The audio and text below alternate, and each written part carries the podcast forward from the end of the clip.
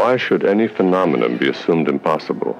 The universe begins to look more and more like a great thought than a great machine. I didn't kill anyone. And if I didn't kill anyone, then I'm not insane. I killed my own daughter. She had become a whore. The day after I die, I shall help you find justice. That's the goddamnedest thing I ever heard. You performed an autopsy on a patient that was still alive? Yes, I was naked. See, now you're not due for another enema till 9 o'clock, so I think I'll relax and take a shower. When is the last time you heard of anybody scalding to death in a shower? That's a new one, all right. Two freak deaths in less than 12 hours. What about uh, Martha Bernson's death? Or the woman who died in the shower? Your mother's nurse? And Dr. Taylor, he testified at your trial. Just what are you getting at? He hasn't moved out of that chair all night. Because the doctor here tells me that you have some sort of a psychic way of getting out of your body and committing murders. Didn't you tell me that when the energy force leaves his body, he is clinically and medically dead?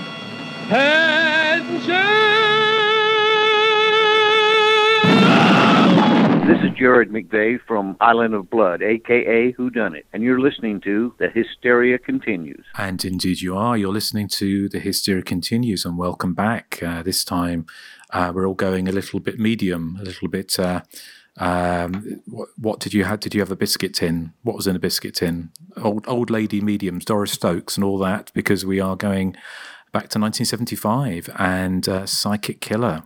So, Eric, uh, what color is your aura? Uh, black, like my underpants.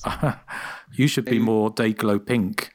Yeah, well, they were day glow pink, but the, but then we've been on this Skype call trying to fix um, issues for the last thirty eight minutes, and they've turned black through despair. I think we do need. I think we need a psychic or someone to uh, try and work out what's going on with the Skype gods. Um, we need someone to raise mm. the Skype gods to try and get us back on track. But we, we're, we're back. It shows our perseverance to your entertainment, dear listener, that we are up this god, god awful hour of the night. Well, actually, it's not even nine o'clock at night, but we are recording into the night uh, in our, on our uh, GMT times because, um, yeah, with a few, uh, few internet problems, but we won't let that get in the way. So, uh, Nathan, what color is your aura? I think my aura is. Um, I'm picturing a lavender color. Yeah, I would picture that for you as well. I could see that. Yeah, I just feel I'm very psychedelic. or I was thinking more like an old lady. Yeah. Oh, how dare you? I can see. I don't, I don't know what it is, but I, I can see. I can picture mentally a smoke ring around your head. Oh yeah. Is that what's happening right now? Uh, uh I, I plead the fifth. Okay. Um, Joseph, uh, what would color would your aura be? Why pigeonhole auras to color? By the way, that was my joke. Uh, I, I, left in an intentional delay because we're experiencing delay oh, issues. So. You got me. I was about to. I was about to say something.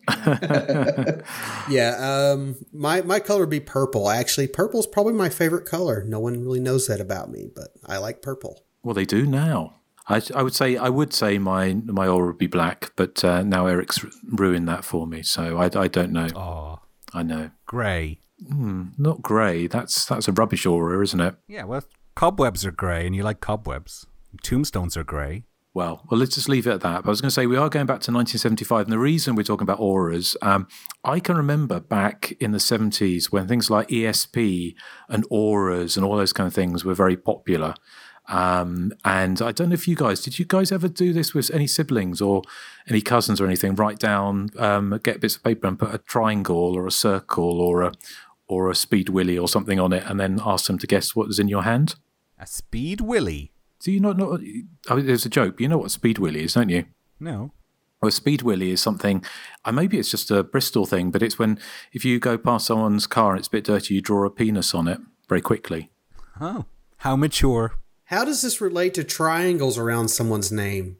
Well, I all I was saying was that back in the seventies we used to do things like you would sit. It's a bit like obviously that this is this film sits in with a canon of films like The Fury and all and Carrie and all those kind of films where they it was very popular. It was very in vogue, really. This um, crystals and sitting under pyramids and uh, believing in the Bermuda Triangle, all these kind of things. So we are talking, of course, Psychic Killer from 1975. And Eric, this was your choice, wasn't it? I mean, it's going to be interesting to discuss whether or not we actually think this is a slasher movie.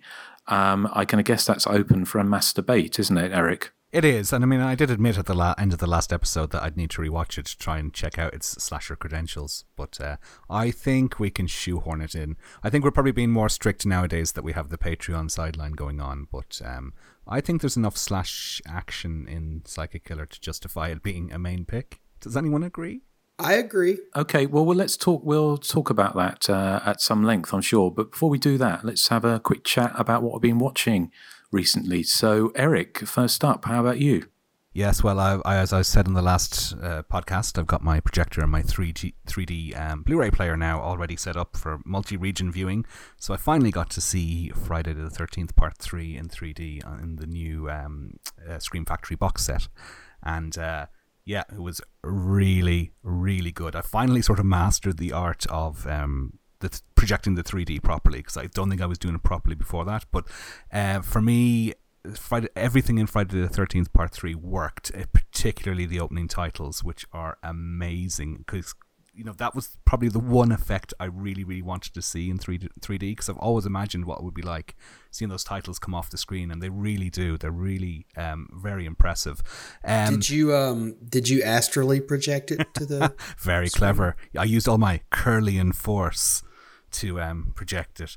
Um, in terms of the effects within the film, uh, the eyeball pop still doesn't work for me. Even when I put it into um, slow mo and and you know did freeze frame on it, it still wasn't working great. But other things like the pitch, the two the two pitchfork murders in the barn were really good, and um, what else was there particularly? St- oh, the the vagrant guy who holds out the eyeball to the screen that was really good and it really felt like the sort of the eyeball was prodding you in the face.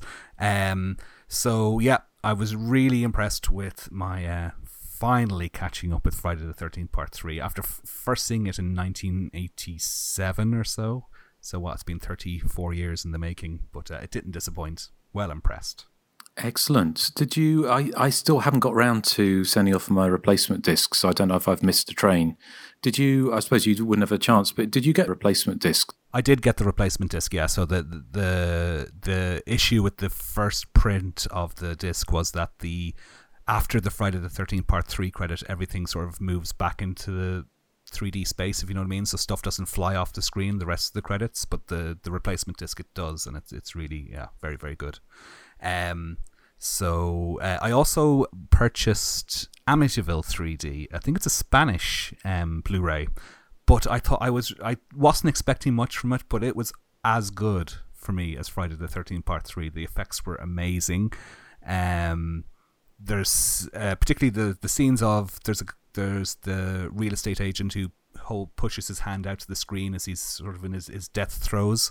Uh, that was really, really good. Uh, also, on all out of those scenes where the paranormal investigators are prodding uh, microphones and cameras out of the screen towards the end of the film are were incredible. And just the, the whole film didn't kind of have a duff 3D effect in it. I was really impressed with that. So I, I went back and rewatched um, Jaws 3D as well, which I was complaining about in the last podcast, and it worked a lot better this time around. Still a lot of um, issues with some of the effects in it, but uh, it was a lot better than my first viewing. I don't know what I was doing wrong, but um, certainly this it, it, warranted a second viewing. So uh, yeah, I watched those three classic 1982, 83 3D movies, and uh, it was something. It was like a dream come true, something I've wanted for a long time. But uh, certainly Amityville 3 and Friday the 13th 3 were the pick of the bunch. They were really good. Excellent. Uh, I knew I knew you'd love your uh, 3D, so I'm glad it's uh, dreams do come true. Anything anything else, Eric? Um. Oh, okay. The one other thing, the one sort of new one for me, but I know you guys have all seen this because we've discussed this and recently seen before. Was uh, one BR, or uh, as it's listed over here on on Sky Cinema as Apartment One BR, uh, which uh, is the almost torture porn like movie where a woman moves into a into a apartment block and then realizes that she's accidentally inducted herself into some kind of sinister cult. Um I thought the film was engrossing, but I also found it incredibly depressing at the same time. I mean, it, as I said, it, it it's sort of brief scenes in it are sort of are borderline torture porn, so it, it has kind of a Hostel and saw type vibe in certain scenes, and I, I'm just kind of like over that. I'm just not into extreme horror anymore, and uh, some of the scenes I just found a little grim, and you know the, I just found it. As I said, I found it engrossing. It did it it entertained is probably the wrong word, but I it kept me interested for the 90 minutes. But after it, I felt like oh, that was kind of a depressing film. So it's good, I suppose, in, in one respect, but it's not something I would watch again. Um, so I can't remember what you guys thought of the film. I can remember really liking it. I thought it was. Um, I didn't really know anything about it going into it, so uh, I, I, it was. It's the one, isn't it? Set in the apartment block where you have to. Everyone see it seems perfect, doesn't it? Before she moves in, um, and then it's got a horrible secret. Yeah. No, I, I, can remember really liking it. I thought it was uh, it definitely worth a look. I don't remember it being too tall. I, yeah, I know the bits you mean, but I thought it, unlike some films where uh, it just seems to the whole point of the film is to sort of have people squirming around the torture that the whole torture porn thing of the of the um, you know that time around Hostel. This it kind of worked in context of the story, so I don't think it's too gratuitous. Mm, yeah, they are. The scenes are brief, but I mean there is one very gratuitous scene involving somebody's nails being or somebody's uh, hands being nailed to a wall, which was um, pretty grim because the person doesn't deserve it. It's not like it's a villainous person who has it done to them. Well, what about um, I, I, I can't remember it. Uh, Joseph and Nathan. Have you seen it? I remember liking it, but admittedly, it's been a while, and I remember the basics, especially when you mentioned the um, the hand scene. I remember that really well too, and uh, I remember the ending. Um, I liked it a lot, but I've I've never had the desire to revisit it. I just I guess for me it was a really good one time watch. Fair enough. What about you, Joseph? I still haven't seen it, so yeah, I'm not in a rush to if it's all a torture party. No, it's not. It's not. I mean, as as uh, Justin was saying, I mean the, the torture porn scenes are brief and they're they're there's only a few of them. Uh, I just found it. I just find films about cults and that to be a bit depressing. Yeah, I'm. Um, I'm not so. really into that sort of kind of. I mean, I like The Wicker Man. I think that's like like the gold standard. But mm. I don't know. I'm just not much of that. You know, into that type of film. Okay, well, fair enough. Eric, anything else? Nope, that was it for me. Okay, well, thank you very much. Uh, Joseph, how about yourself? Well, it's been a while since we last recorded, and I had planned to catch up on some movies, but uh, honestly, I just didn't care to. Uh, we've had some really great weather, so I've been kind of spending a lot of time outdoors, uh, trying to get in fit shape, you know, all that jazz. So, nothing for me this week, but I did get hit with some recommendations, and uh, we'll discuss those on the next episode. Sorry. That's okay. Uh, Nathan, how about you? Have you been out uh, jogging and uh, uh, enjoying the great wilderness, or have you been inside watching movies? Well, I just got back from vacation, ah. which is holiday for people overseas. Yes. Did you have a nice um, holiday? And I didn't. Unfortunately, I don't really have any newly watched movies. My friend Melissa came up um, to visit the last few days, but we just watched stuff that we've already seen and then we love. Uh, we didn't watch anything new. I did show her Unhinged, and she liked it a lot. Oh yeah, I, I didn't. Did, did you like that movie, Nathan? Because I don't think you talked about it. Oh, I loved Unhinged. I thought it was really good. It's just a really entertaining thriller. Yeah, you got to suspend your disbelief because you know there's several things that uh, the main character does or has done that makes it very easy for Russell Crowe's character to do the things he does. Yeah. Mm-hmm. But I mean, it's just entertaining. Uh, I loved it. Fun, fun, fun, fun stuff. Okay. So have you finished? Uh, is that everything, Nathan?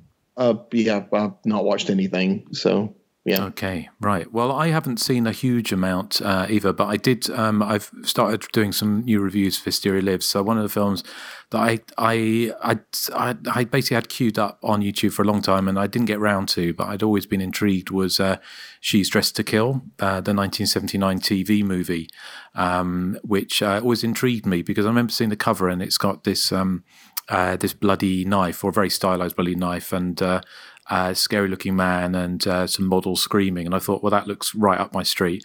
And I thought, well, is this a rip off of Dressed to Kill, the Brian De Palma movie?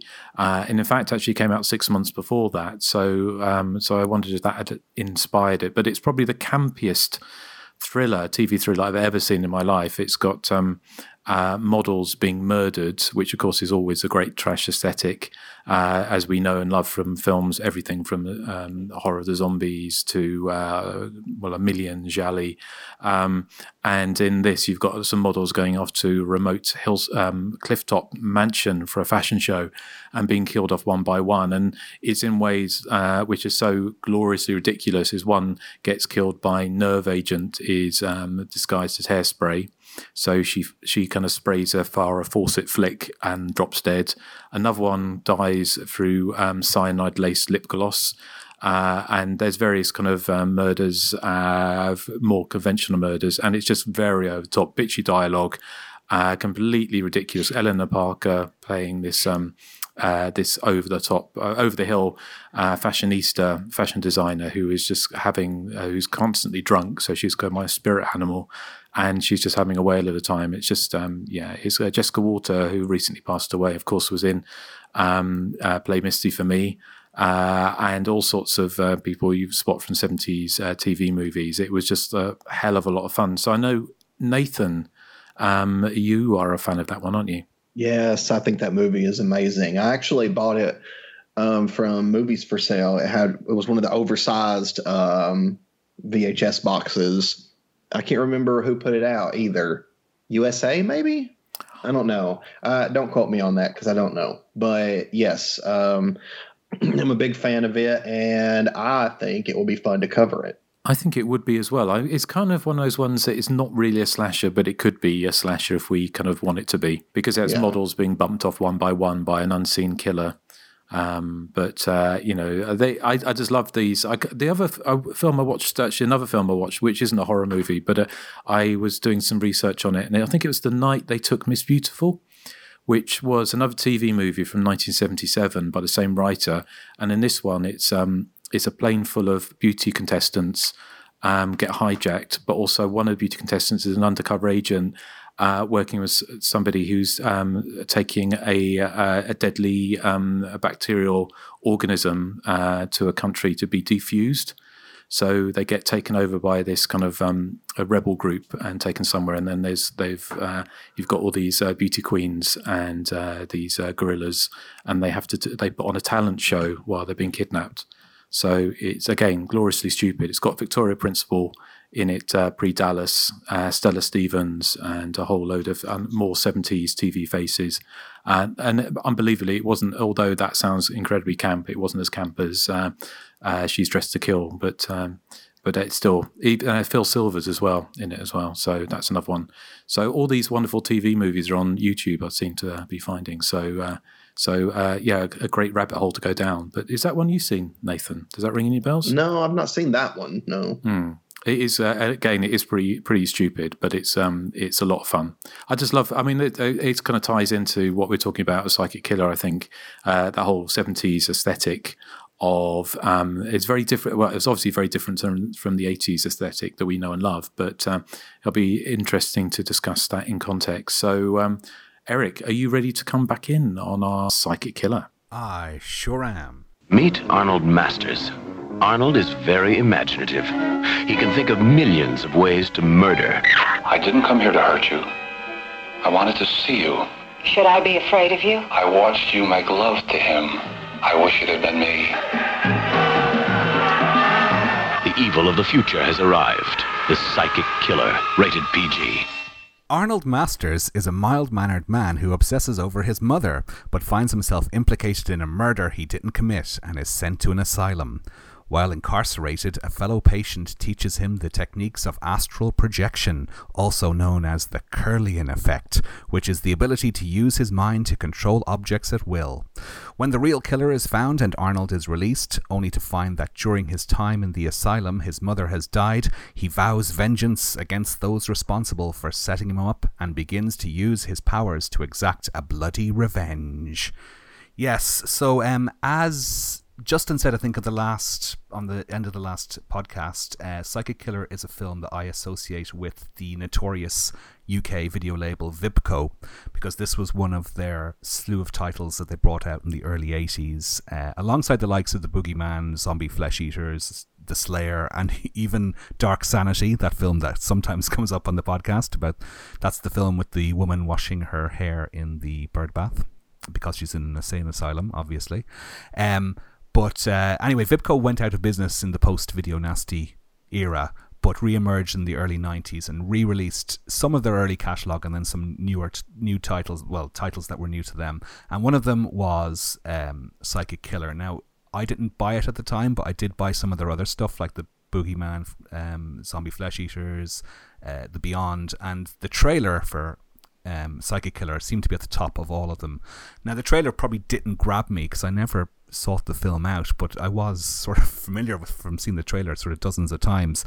I didn't actually see it till about two years ago because I bought the uh, Vinegar Syndrome Blu ray, which came out, and it is a pretty awesome print they've put together because it looks sparkly and brand new compared to the trailer, which I was watching, which was grainy and scratchy and uh, full screen.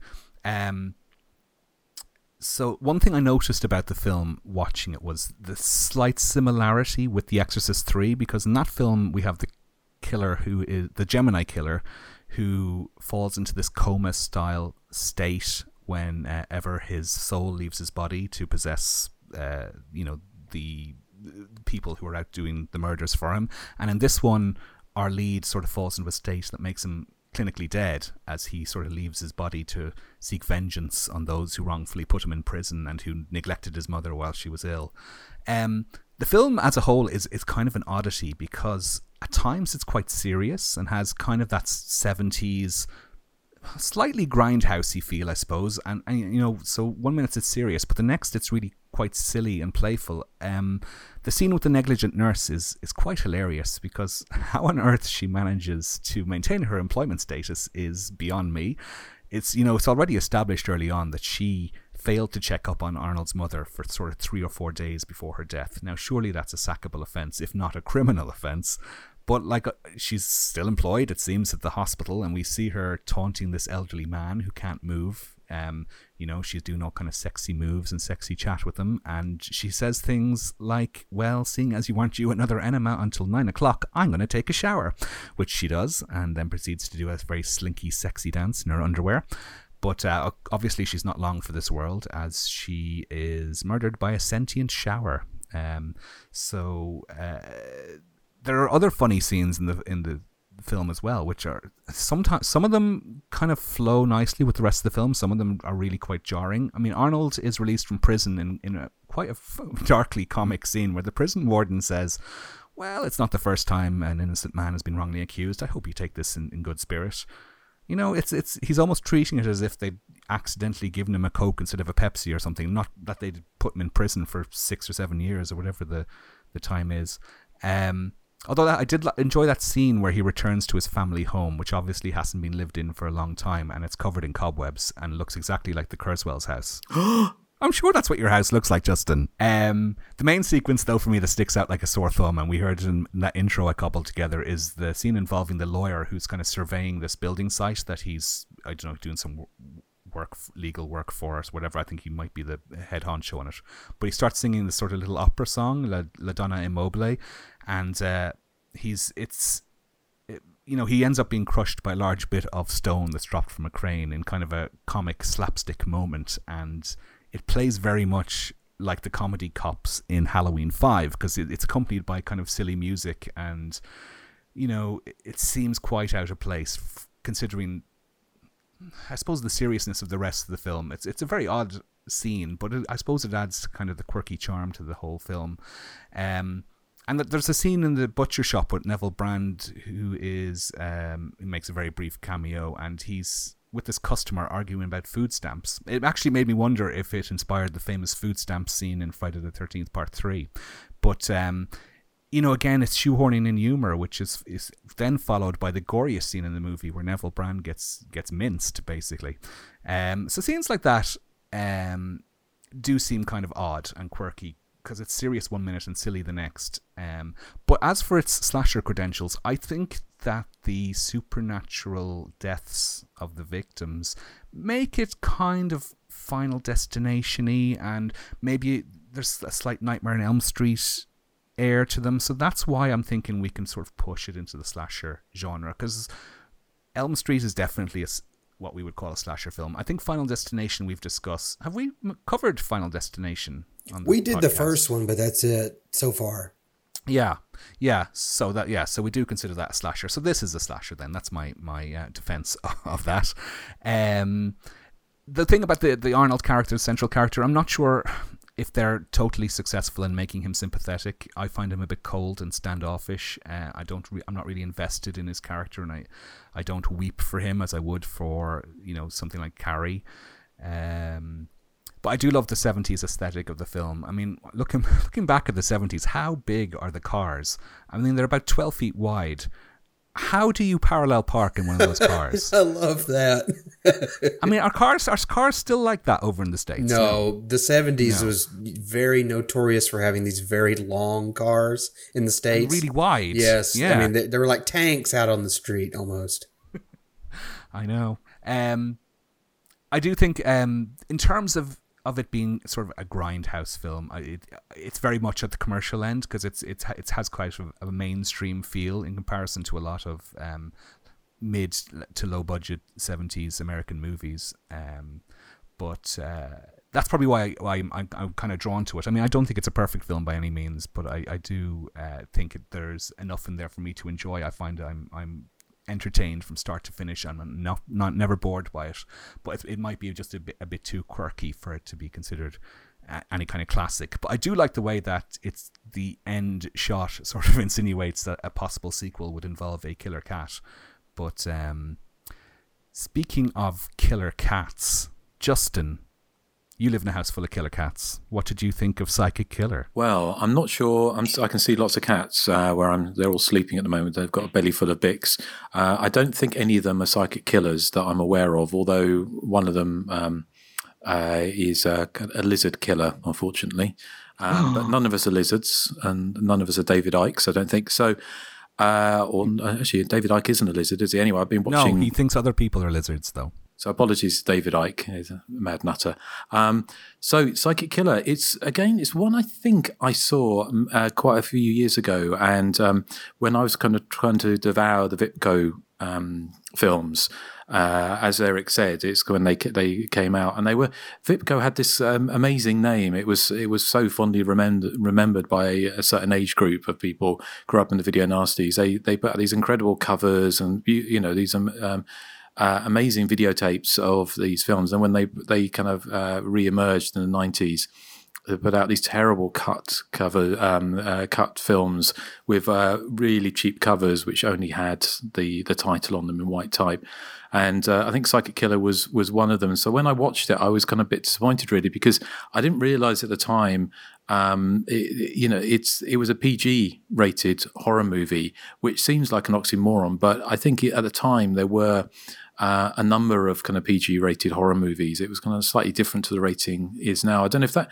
I mean, I know it's obviously before your time, uh, Joseph and Nathan, but uh, PG rated horror movies. There were quite a few of them, weren't there, in the seventies? Yeah, it's a, it, was a very it was a very common thing because the rating system was a little different there. Where they didn't they didn't have PG thirteen, and if something wasn't quite as gory, you know, as you know it wasn't gory enough to get some, you know, like a higher rating, they would just, you know, lump it in with the PG and just say, "Hey, warn your children," you know, that there's some thematic elements here. Uh, so, I mean, what was the next step up from PG? Was it R? R? Yeah, just went from PG yeah, to okay. R. Mm-hmm. So that was a huge leap. Yeah. Yeah. Because I, I, it, it, quite like a lot of the seventies grindhouse movies, they sometimes have that kind of TV aesthetic, TV movie aesthetic, perhaps. Um, uh, and so this feels, in some ways, a little bit like a TV movie. In some, and, and also I think that's partly because actually a number of the um, the prominent actors in this were kind of TV. Uh, I think the main cop, I can't, can't, remember his name off the top of my head, but I know he was um, big in in TV in the seventies. Uh, so, um, but I think again that a lot of that was just how a lot of those grindhouse movies felt. I mean, like a film like Don't Answer the Phone, um, those kind of movies, uh, or the it's a Hollywood slasher, Hollywood Strangler versus Skid Row slasher. Those kind of movies, everything was kind of felt quite flat and seventies. which is kind of ironic given that it was the the days of disco.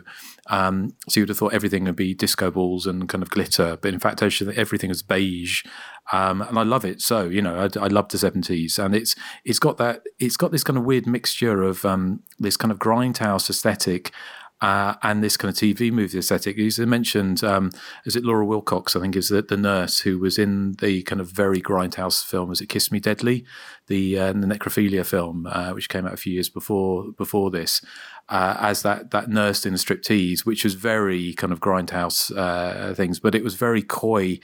Uh, with the nudity in this, that you didn't really see any nudity, or it was very brief.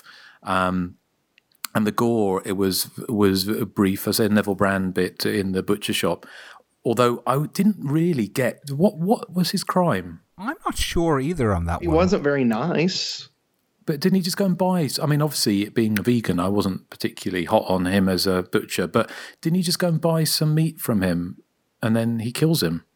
Doesn't he overcharge for his stuff though? Ah. Mm. That just that sort of felt to me like they tacked they they added that in to kind of pad out the running time. Yeah, very possibly because there was no because Della Reese, who was um, uh, the customer, like he said, the, the the scene with Neville Brand and Della Reese um, where they were arguing over food stamps in the in the butchers. It's kind of it, it was quite funny, but it it didn't feel like it kind of all the other murders seemed to. Uh, uh, sort of make sense, but I suppose maybe it was a suggestion that he was um, he was going more and more mad. Um, but uh, yeah, I enjoyed it. It's kind of very much of its time. Uh, I think for me, if if it had gone more the exploitation route, more the horror route, and gone a little bit gorier and a bit more uh, sexploitation and more that seventies grindhouse, um, uh, rather than playing it safe with a PG rating, then I it may have stood out a little bit more uh, for me. Having said that, I, I enjoyed it. I enjoyed it, and I think you know you're right around you know this the. the the whole slasher movie thing. It's kind of essentially a slasher movie, but in the way, like you say, Final Destination also also reminds me of um, the, you know what uh, Ulli Lommel went on to do with the boog- the bogey boogeyman.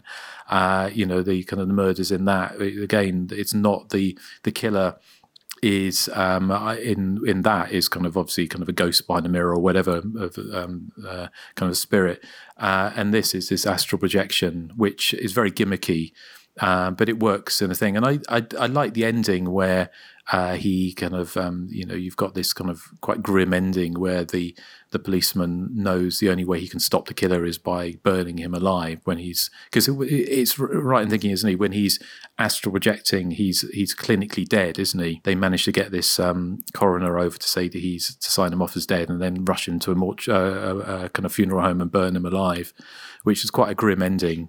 Um, but yeah I, I liked it. I liked the the kind of um, that kind of strange, that real seventies romance between the uh, uh, the doctor and the and the cop, and they kind of have a one glass of wine and jump straight into straight into bed, which is very 70s Um, but yeah, overall, it's great. I, I must admit, I wasn't that hot on the um, on the main character Jim Hutton, who I don't know because he was it was kind of strange. He kind of felt like it was a like a mixture of something like um, the characters and something like um, uh, Bad Ronald or Willard or something. Those kind of seventies, early seventies weirdo anti-heroes, I kind of guess.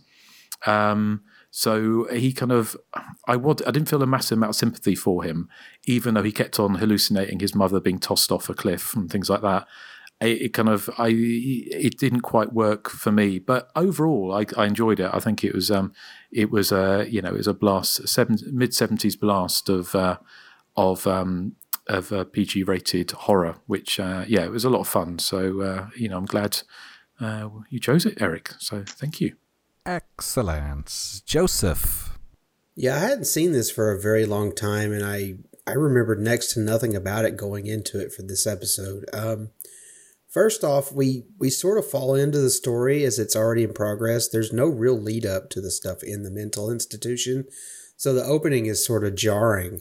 Uh, but that's not you don't need to worry about that because we get this huge uh, exposition dump not five minutes into the movie that kind of brings us up to speed on what's going on and the shocking coincidence that this wrong uh, wronged man this arnold character um, he's going to get uh, you know his avenue of vengeance uh, via this other uh, inmate who um, knows astral projection, and I guess he kind of passes on this gift to uh, Arnold just before he dies. But um, and uh, he dies in this uh, this scene with the worst mannequin effects. I love since, that scene. Uh, since To All a Good Night. I mean, they're so flimsy, and I, I laughed out loud at that. Um, you know, and this is not even ten minutes into this batshit crazy film. Um, but suffice it to say, I really, really enjoyed Psychic Killer. I I wouldn't go so far as to say it, that it's a slasher film or even a proto slasher film, but it borrows um, tropes from the time period, you know, from films we label proto slashers. And,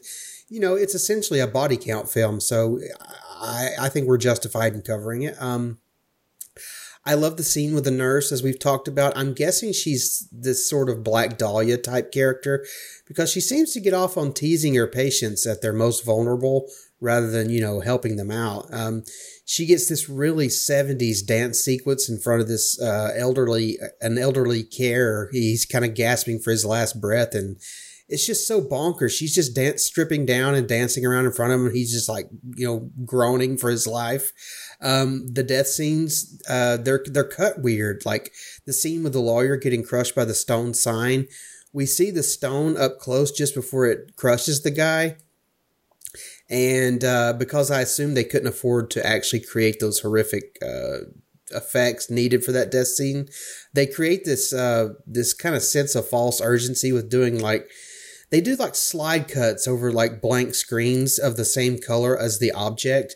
And it gives the death scenes this really bizarre effect. And they do that and um they do that for every death scene in some manner like the where the the guys in the car and the cops chasing him. The, the way they cut it there or the way she's in the shower they'll use like a color palette to kind of create this false sense of movement. It's it's very bizarre. It almost looks like a home videotape the way it's shot. But um yeah, I the lead guy Arnold, I didn't know, you know, I didn't know who to root for in this movie to be honest because this guy, you know, he's wronged, but you should feel some sympathy for him, but he's just so creepy and cold that it's it, like like you guys have said, it's hard to sympathize with him.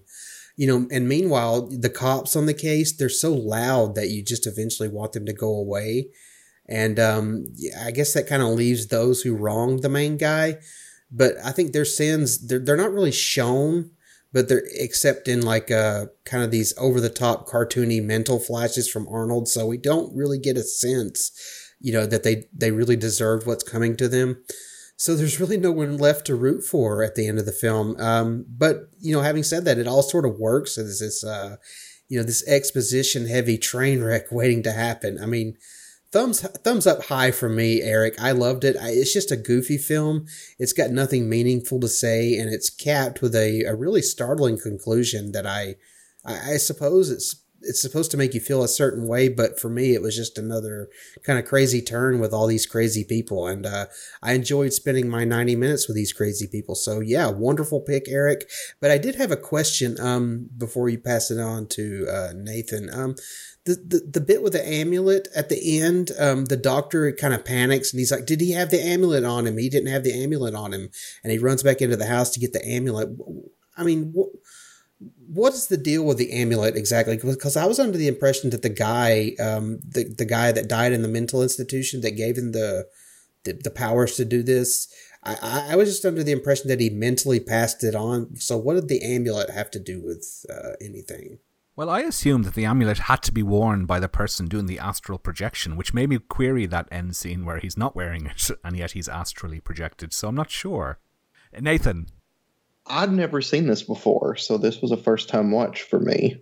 And I really liked it. Um, I, I get what you guys are saying about the main character, but in all honesty, these people he's killing, I mean, they ain't anything special so I was fine with them, you know, meeting their demise uh, because they're mean. Now I feel bad for the loved ones. Don't get me wrong, but these people were very mean.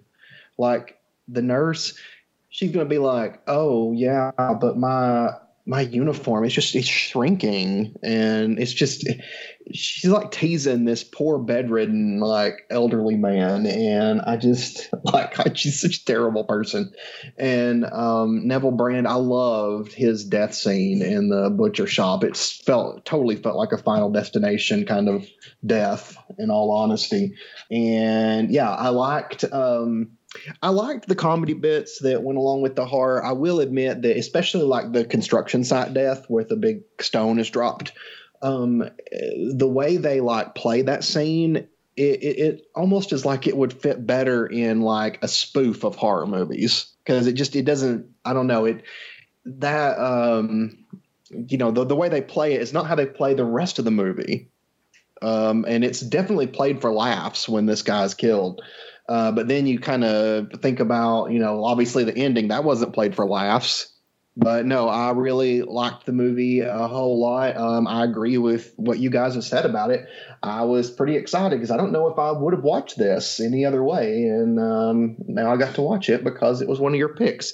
And to make up for that, Eric, I am going to pick something like totally unheard of for uh, a future episode since you introduced me to this. Oh, you shouldn't, Nathan. Oh, it's just too much. there were a lot of these. I was talking earlier about saying about how in the 70s there was kind of this obsession with these astral projection and things like that. Because there are quite a few, there's a couple of other movies come to mind. One is Patrick. Yeah, that's what I was thinking of when I was watching this. And also, do you, do, have you ever seen the Medusa Touch with uh, Richard Burton and Lee Remick, where he's kind of like uh, in he's in bed and he's got a he's in a coma, but he's causing all these disasters, um, uh, and Lee Remick's trying to stop him. So there was there was a whole slew of these kind of movies where you had these kind of psychic things, and of course, a lot of the um, uh, I mean the TV movies as well, like uh, ESP and kind of uh, witchcraft. The initiation of Sarah is not quite the same, but you know, where the, um, uh, is it Kay Lenz manages to fling Morgan Fairchild across into a pond, just using her mind. So there was a lot of that going on in the seventies, wasn't there? There was a lot, and obviously Carrie as well, with the um, the whole uh, ESP and um, uh, kind of not astral projection and stuff. But uh, it was very it was very hot in the seventies. Um, and then when we get into backgrounds, there's sort of a, there was apparently there was a bit of a rush of people trying to, or the the makers of this movie really wanted to get it out as quickly as possible because they thought astral horror was going to be the next big thing, which I don't think it was. Well, I mean, Carrie and the Fury did big business. Yeah, although this, um, I mean, if we're getting into background now, I mean, I'll, I'll, I'll just say that, that my understanding is this is made in 1974. Um, and it was obviously going to be released under a different title beforehand. So I don't think I think the the seventies kind of um, astral projection and sort of ESP horror kind of it took a little while to catch on, didn't it? It was a bit of a trendsetter in that way. So will we move on to background? Yeah, Nathan, do you have any background for us? No. Joseph, do you have any background for us? Not a whole lot for me beyond jumping back to the past VHS releases, which you guys talked about. But um, it was released in the United States uh, to VHS in 1986 on the Embassy label. Um, it was released in the United Kingdom, as you said, on the Vipco label in 1980. And then they released it again in 1992 in a cult classic Frightener clamshell release. Um, but yeah, that's all the background I have for this week. Sorry. Joseph or Justin, do you want to go ahead with what you, you have then? Um, well, I've got a few bits here. It was um, the it was filmed in this uh, 1974. It didn't actually get a release in the UK, and I presumably got a cinema release, uh, kind of a low key cinema release, but not until the summer of 1978. Uh, Jim Hutton, who's the father of Timothy Hutton, uh, he was previously he he did mostly kind of comedy roles, which again, it kind of, although he doesn't really play this comedically, uh, he said at the time um, that uh, he said Hollywood n- would never let me do anything serious. Now I even get to do a kind of Dorian Gray finish. Uh, all the sins my aura has committed settle on my face at the end, and that's something you haven't mentioned. But there is that kind of Dorian Gray. He wants Dorian Gray to finish on his face. Is that what you said? well, well, who wouldn't? Um, the, the originally it was called uh, when it was filmed under the title The Kirlian Force. Um, it was that was based on. Um, I was looking this up because again, I remember in the seventies that whole thing of the aura, and there was this there was this massive thing at the time in the seventies about these kind of you know people who go to parties and say I can see your aura or whatever. Not that I not that I did in the seventies because I'd have been about five, but um, uh, but there was all these things. I don't know if you've seen the photos of people's hands and they're glowing, all that kind of thing. It was it was apparently it was from um, it was uh, from from a kind of uh, studies done by a Russian scientific couple in the f- uh, first part of the 20th century, I believe. Um, that uh, they thought that they, it was like a new energy source, so that every living thing had this aura uh, and you had different auras, good auras, bad auras, or whatever. So there was again, it was this thing that really took off in the um, in the seventies. Uh, the film apparently sh- it was rushed in production um, and took 120 days from the first shot until the answer print. Now I didn't know what an answer print was. Do you know what an answer print is? I hear I hear about it when I read about film making books and stuff, but I'm not sure. Is it like a rough cut or something? Is it? Well, it's I'd never heard of that term before, so I looked it up, and it, it says an answer print is the first version of a given motion picture that is printed to film after color correction on an interpositive. It is also the first version of the movie printed to film with the sound properly synced to the picture. Um, so apparently that was uh, that uh, that was rushed into um, you know production was very quick and uh, uh, and Mardi Rustam, who is uh, produced this with his brother Mohammed Rustam, I presume it's maybe his father, but he was uh, he um, had come from Iraq in uh, in the fifties or so. And uh, he went on to uh, produce Death Trap with Neville Brand um, the year after, which another, of course, another great Vipco release. And of course, he the the ultimate classic of the early '80s, um, Evils of the Night, so we can thank him for that. Um, so he said that uh, when he um, uh, he he wanted to rush this through, he he called it an aura horror movie. Uh, and said were, he wanted to get into theatres as quickly as possible because he was sure that they, there was going to be a massive um, boom of aura-based horror movies, which uh, didn't quite come to pass. But um, uh, Julie Adams, who plays the Doctor in this, was uh, probably most famous for uh, being the uh, the woman menaced by the creature from the Black Lagoon. Uh, and she was the ex-wife of the director Ray Danton, who um, who had also he was an actor who'd been in lots of TV. and went on to do things like Knots Landing and stuff after this, and he directed a kind of a, a film that I've not seen, but it's got um, Robert Quarry from the uh, Count Yorga movies called Death Master. Uh, about hippies um, facing off against a vampire, I think. Have any of you guys seen Death Master from 1971? No. No. no. So, uh, just a couple of other bits, and then I, I, don't want to steal all your thunder. But actually, I'll tell you what, um, Eric, tell us what you've got. And I've got some, uh, just a few clips from contemporary reviews of the movie. Okay, um, I don't have much that you haven't mentioned, but I do know the original title of the script was I Am a Demon. Uh, then it was changed to the Kirlian Effect, and actually, if you pick up the Vinegar Syndrome Blu-ray, uh, that's the title that's on the the print of the film they're showing is the Kirlian Effect. Um, the scene where Jim Hutton receives his jail friend's belongings, uh, that includes a picture of a girl, and that picture is of Natalie Cole, the singer, the late singer, I should say, and daughter of Nat King Cole. Um, Greydon Clark uh, is the um, brains behind the film, really. He wrote it, and he was set to direct the film, but the uh, investors overruled him because they wanted Ray Danton. I'm not sure why they wanted Ray Danton in particular, but they did. So um, Greydon Clark did compromise with them and asked them if he could. The producers promised him a directing gig in the future, but they also gave him an acting role in this. So he plays um, the cop who is in the car that goes out of control and falls off the cliff. That's uh, Greydon Clark, of course, the director of Without Warning and Uninvited and Wacko and uh, so many sort of great uh, low budget 80s movies. Um, what else do I have here? Yes, you mentioned about Julie Adams. Uh, apparently, its re-release on Vipco in 1992 was cut by about nine seconds for the remove to remove scenes of blood-stained boobies in the shower scene. Uh, but then they reissued it again in 2000 with that awful cover that you were talking about, Justin, and uh, that was the complete version. Um, it played on a couple of double bills in the UK. One was with Dirty Harry, and the other one was with Ruggero Deodato's film Cannibal, which is also known as Jungle Holocaust or The Last Cannibal World. That that's an odd. I mean, I can kind of see why it would pair with Dirty Harry because of the cop plot going on in, in Psychic Killer, but to put it up against Cannibal is uh, it's a bit of a strange one, I think.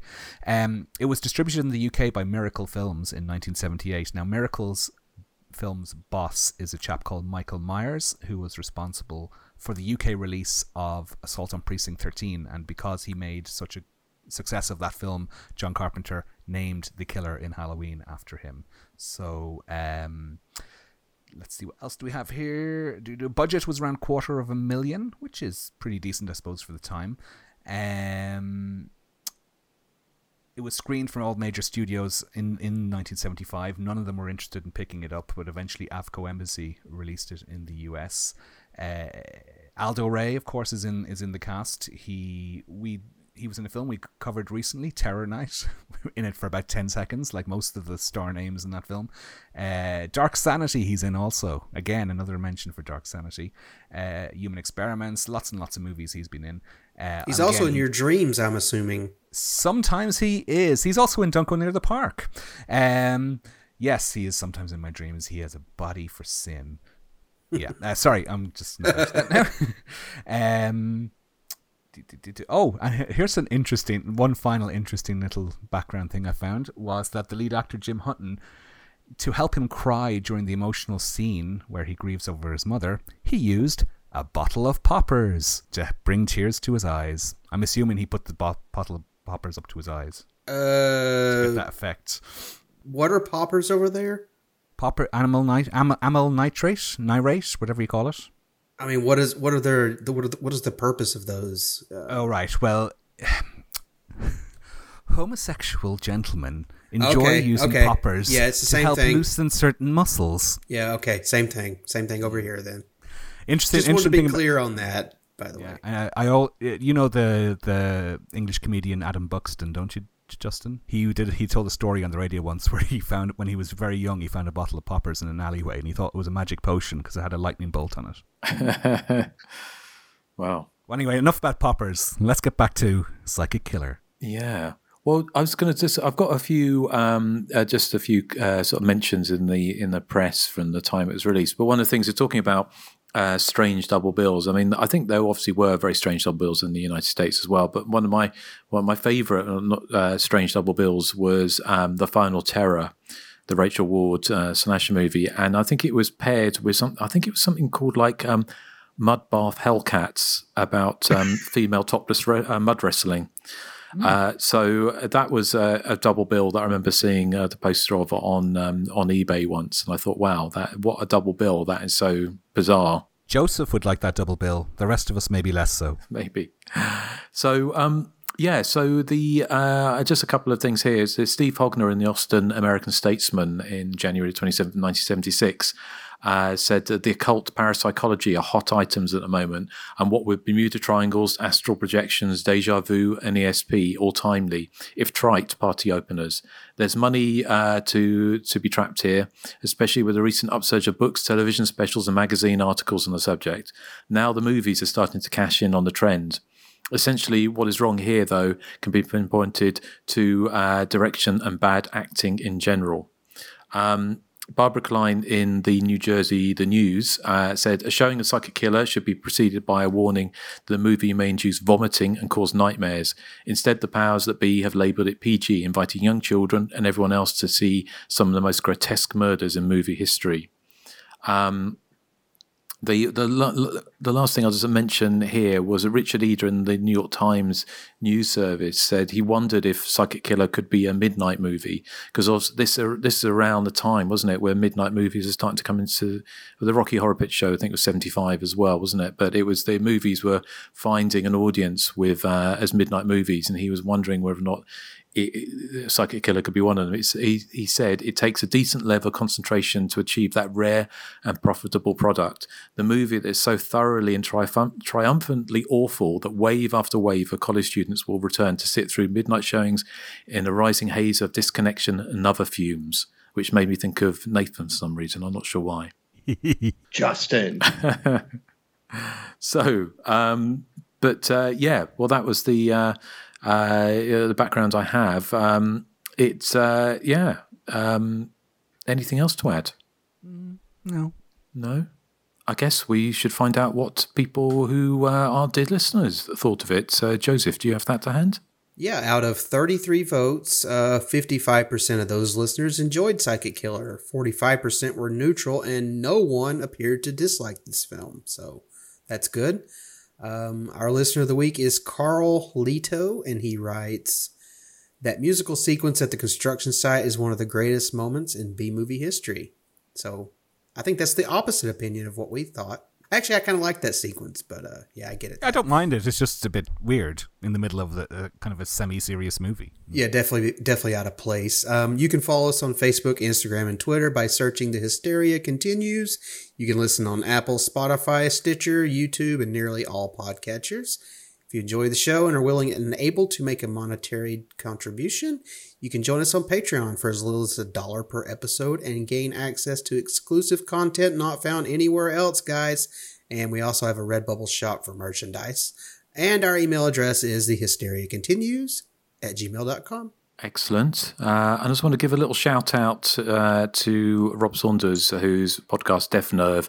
Uh, he's very kind, kindly had me on talking about John Carpenter's Halloween, and um, hopefully Rob will join us uh, on on this show as a guest at some point in the near future. So that was a fun fun chat, and uh, definitely. Well, speaking a, of uh, friends of the show, Hmm. while I have a minute, um, a friend of our show, uh, Emily uh, Dunlap, has her own podcast called "Gang Me with a Knife." And it's just your typical um, friends discussing slasher movies, which is pretty much exactly what I look for. And don't we all? Yes. So some recommendations out there for you. So uh, yeah, lots of good shows coming out. So It's my joke of the week. It's so, so freaking fantastic.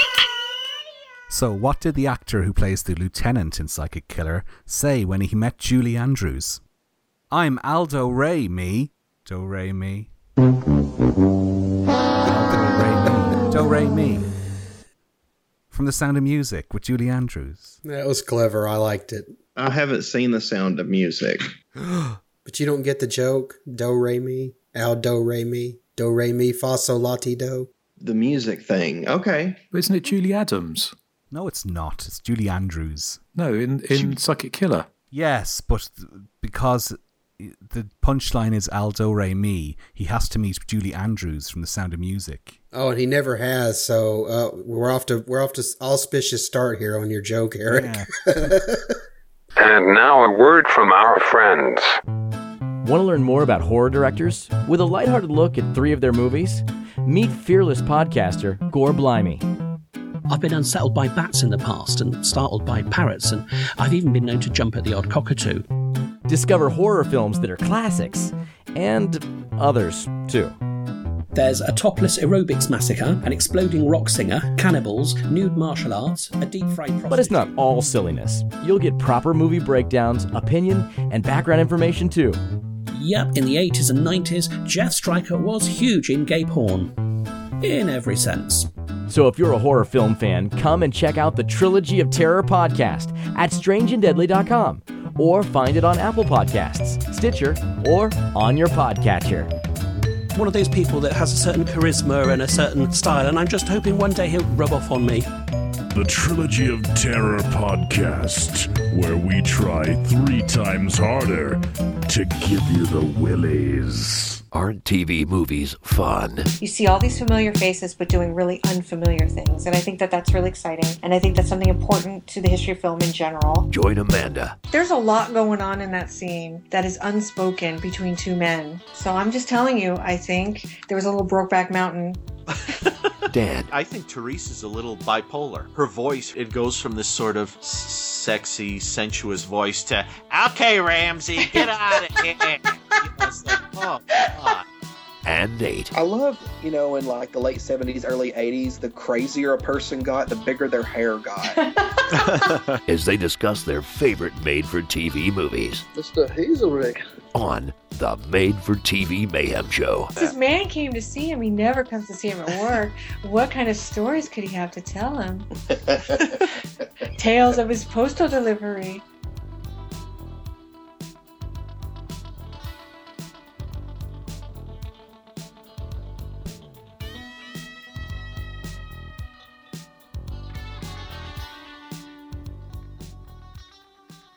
So, do we have any feedback this time? I do. Oh, okay. My feedback says, Hey guys, out of interest, what are the slasher movies for which you have the opposite opinion of than most other people? i.e., the ones you really love, which most others seem to hate, or the ones you hate, which most others seem to love. Personally, I loved Club Dread, whilst many slasher aficionados seem to be quite lukewarm on it. And I've always thought that the original Halloween was actually pretty dull and not particularly well shot or acted in comparison to the Rob Zombie version. Somebody get the smelling salts for Justin. What about you guys? And that's from Simon Logan. I think Simon and then Logan he says, "P.S. Just kidding about Halloween." Hmm. Well, I was going to say there was somebody talking about uh, the need for putting someone in an asylum. Um, honestly, this and the, the, I mean, just about any movie that I love. Um, there's a lot of movies I love that seem to be hated. So, yep. uh, I love a lot of stuff. I can't think of anything that I hate though. That I, I mean, like I joke about Silent Rage. I don't hate it. I just am not a big fan of it. So I'm guessing that one because I, I think a lot of people really do enjoy that one, and I'm just lukewarm on it at best. I go a little more mainstream. A lot of you know, a lot of the Friday the Thirteenth fans hate A New Beginning because it's not Jason, but that's probably my favorite of the series because it's just so so goddamn entertaining. Mine. I mean, I've um, uh, said this before on the podcast, and it will be no surprise to you guys, but probably Texas Chainsaw Massacre. I mean, it's not a film I hate. I think the first half is really good. I don't like the second half that much. So uh, that I think I'm the only person in the world who thinks that way about the film. So that's probably my one. In terms of films that I really loved, everyone else hates, again, it'd be mainstream. I mean, I really liked. This is not a slasher film, but things like Alien Covenant, which got slated in the press, I really like. And but I'm trying to think of a slasher example. I suppose some of those Friday the Thirteenth sequels again, like or Halloween Five. There we go. There's one. I I really enjoy Halloween Five, and I think it's far superior to Halloween Four. I would agree is, with that as well. Yeah. I'm trying to think. Uh, for me, I think it's one that we've done a commentary for recently. The uh, I'll always no, no. Uh, I still know what you did last summer because I've mm. always adored that movie. I've always thought it was so, so much fun and was like a real um, early '80s horror movie. There was uh, glorious ridiculousness in it that people hated at the time. And they're still kind of hate, and I'm hoping that people might, uh, um, if they revisit it, might uh, watch it with a slightly different frame of mind now. And how how can they watch it at the moment, Justin? On the '88 uh, box set of that yes. we did the the commentaries for. Uh, I know what you did last summer, and I still know what you did last summer, and we did pass on. I'll always know what you did last summer, but um, I don't think that's controversial uh, decision. Um, the, the as far as films that everyone loves that I just don't uh, I don't hate them, but I must admit everything at the Nightmare on Elm Street past part two uh, leaves me a bit cold even the girl with the the giant hair that turns into a cockroach. I just find I don't know what it is. I just kind of I I loved Nightmare on Elm Street, and I loved the zaniness of part two, but I don't know. I'd never find myself revisiting them unless we're covering them for the podcast. You know, I, as when it comes to the the big uh, franchises, I'd much rather watch uh, Halloween uh, uh sequels or mostly the Friday Thirteenth sequels. I just find the Hello uh, Nightmare on Elm Street sequels just don't really do it for me. So I guess that means what well, I think. Um, talking about an obscure movie, of course, I think. Am I right in uh, thinking uh, we're we're covering um, one of the best known slash movies um, ever released in the early 1980s next time? Yeah, it's my pick. Uh, this is actually a listener pick, and this was chosen a while back, and we're just now getting around to it. So, um, this is an Australian movie called Early Frost from 1982. It's uh, quite rare. And I guess a little disclaimer um, some of our feedback recently has been like, you know, questioning some of these kind of lower tier choices. And for us, uh, for, well, for, to start, this is a listener pick. So I do need to pick, I, I do need to discuss this. And second, I think we can all agree that we kind of like shining a light on some of these films that were kind of lost to the sands of time. Uh, so I think now would be kind of as we're kind of in this, uh, I guess, kind of on a roll with these kind of lower tier picks. I might as well go ahead and get this one, you know, you know, on the show so we can talk about it. Plus, uh, we do have some very big titles coming out very soon, I promise. So uh, But yeah, we're covering Early Frost from 1982. It's an Australian, I guess it's a slasher film. It's also on YouTube if you want to watch it. So there you go. Uh, yeah, looking forward to covering that one. It's uh, an early 80s slasher that we haven't covered, and like you, like uh, Joe said, I think if we we powered, I mean, we've been going ten years, and we still have some like the bigger titles to cover, and I think um, you know, otherwise uh, we you know we power for all the big titles, and then uh, you know it's it's good to uh, keep us on our toes. I think, isn't it? I would agree with that. So, and also, it's you know, at the end of the day, um, I thought for me, and as like Joseph said, it's actually looking at some of these older films that are less known. Is for me, I'd in a lot of ways, I'd much rather talk about those than just just retread old ground that people have talked about. Some of the bigger films ad nauseum forever, um, and there's nothing new to add to them. And although it's fun for us to do, you know, to cover some of those big movies, actually uh, getting our teeth into some of these lesser seen movies, whether or not they're great movies or not, there's always some interesting stories to be had. So, uh, And you know, uh, I, not to toot our own horns, but maybe us talking about this film, Early Frost, will get it some, you know, the exposure that it deserves. Or maybe uh, we'll all hate it and it, we'll agree that it should stay buried. Who knows? Just tune into the episode to find out. Yes, I don't. I don't think any of us have seen it yet, have we? I haven't yet, not yet.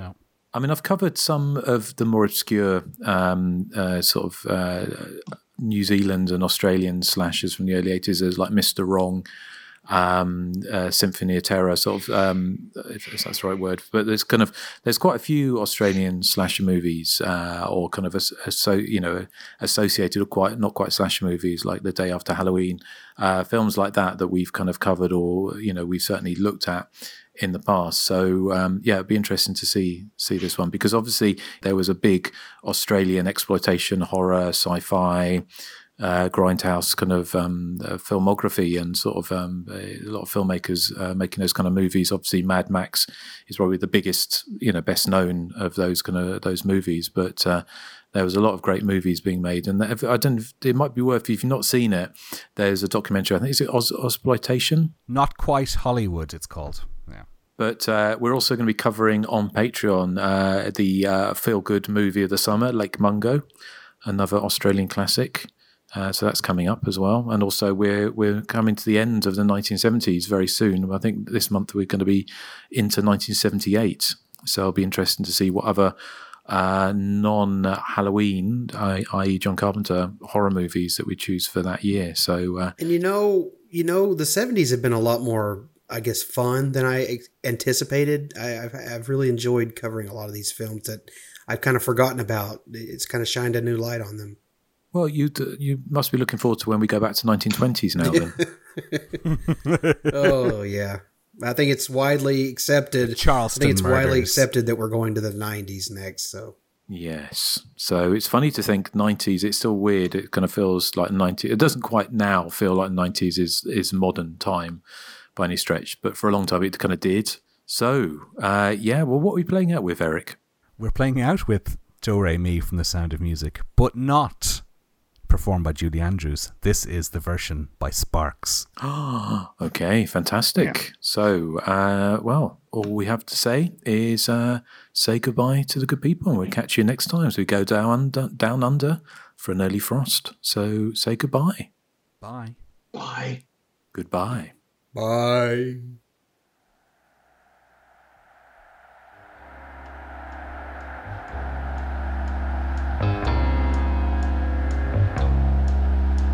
And you're dear, a female deer, we're smiling trouble.